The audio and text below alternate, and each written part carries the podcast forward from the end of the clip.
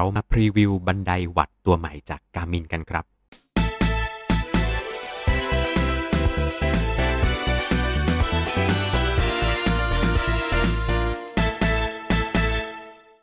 อยากซื้อสินค้าอะไหล่และอุปกรณ์จักรยานใส่โค้ดส่วนลดพิเศษ ในลิงก์ร้านค้าผู้สนับสนุนช่องเราข้างล่างได้เลยนะครับ ถ้าพูดถึง power meter ที่เป็นบันไดนะครับ ผมเชื่อว่าหลายๆ คนก็คงจะชี้มาที่ Garmin นั่นเอง ซึ่งถือว่า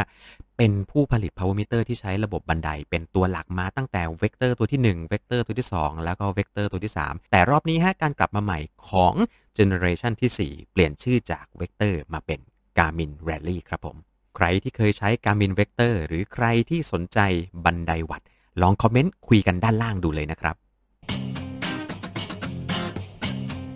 การเปลี่ยนชื่อในรอบนี้นะฮะ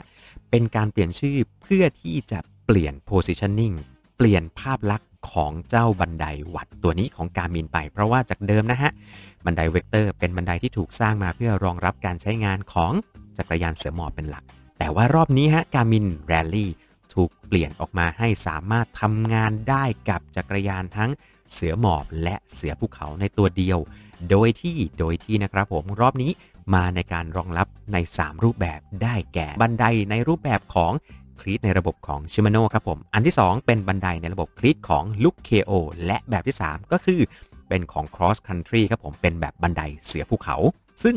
ในแต่ละระบบก็ยังมีให้เลือกอีก 2 แบบก็คือแบบที่จะเป็นรหัส 100 หรือว่าเป็นบันไดวัดวัดข้างเดียว แล้วก็มีบันไดดัมมี่มาให้อีกหนึ่งข้างนะครับ แล้วก็แบบที่เป็นรหัส 200 หรือหมายถึงบันไดที่สามารถวัดวัดได้ 2 ข้างครับ ค่าวัดเคลมมาจากการมินนะฮะแรนการมินแรลลี่สามารถวัดวัดได้ที่ค่าความแม่นยำอยู่ที่บวกลบ 1%เท่านั้นครับผม พูดง่ายๆก็คือ ถ้าหากว่ามีแรงกดลงไปที่ 100 มันจะวัดออกมาได้ไม่ 99 ก็ 101 ครับ และน้ำหนักครับผมอยู่ที่ประมาณ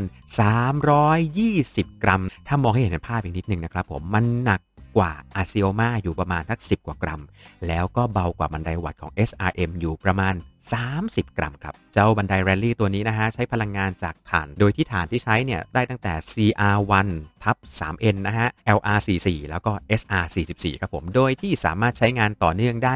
120 ชั่วโมงต่อถ่าน 1 ชุดครับ นอกจากที่ตัวบันไดจะสามารถบอกค่าวัตต์เราได้แล้วนะครับ จุดเด่นและจุดแข็งและจุดน่าสนใจสำหรับเจ้า Garmin Rally ก็คือ มันสามารถบอกค่า cycling dynamic ที่ละเอียดและเยอะมาก เช่น แรงที่กดด้านในกดด้านนอกนะฮะ การบอกว่าเรานั่งปั่นหรือยืนปั่น ซึ่งค่า stat ทั้งหมดเนี้ยมันมีค่า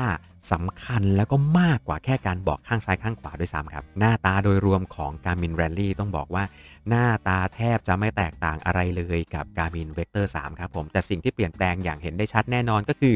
ฮาร์ดแวร์บางชิ้นส่วนเช่นเจ้าฝาปิดแบตเตอรี่ ซึ่งเดี๋ยวเราจะเอามาให้ดูกันตอนที่เป็นการใช้งานครั้งแรกอีกหนึ่งรอบนะฮะแต่แกะกล่องมาแล้วต้องบอกว่าก็แพ็คกล่องมาได้พรีเมียมดูดีครับผม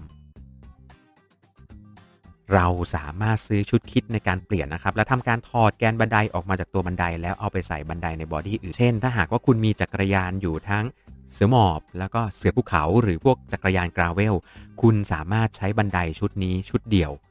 กับจักรยานทุกคัน และสามารถถอดเปลี่ยน body เพื่อเปลี่ยนให้มันเป็นบันไดเสือหมอบ และบันไดเสือภูเขาได้ในตัวเดียวเรียกว่า ซื้อชุดเดียว ซื้อบอดี้มาตัวเดียวชุดเดียวใช้ได้ทุกคันสุดคุ้มฮะเวลา ถอดออกแล้วก็ใส่เข้าไป สามารถใช้แค่ประแจธรรมดามาตรฐาน แล้วก็ขันให้มันแน่นก็ใช้งานได้ ไม่มีผลกับค่าความแม่นยำของ power ที่วัดได้ ทางด้านราคานะครับ บันไดวัด Garmin Rally แบบวัดข้างเดียว มีราคาอยู่ที่ชุดละ 21,990 บาท แล้วแบบวัด2ข้านะครับ มีราคาอยู่ที่ชุดละ 37,390 บาทครับ ติดตามต่อกันนะฮะ ตอนต่อไปเราจะ ใช้งานครั้งแรก แล้วมาดูกันครับผมว่า first look first light ของเจ้า Garmin Rally เป็นอย่างไรบ้างครับ วันนี้ร่ำลากันไปแต่เพียงเท่านี้ครับผมขี่จักรยานกันให้สนุกสนานแล้วก็ปลอดภัย พบกันใหม่ในโอกาสหน้า Cycling Hub Thailand สวัสดีครับ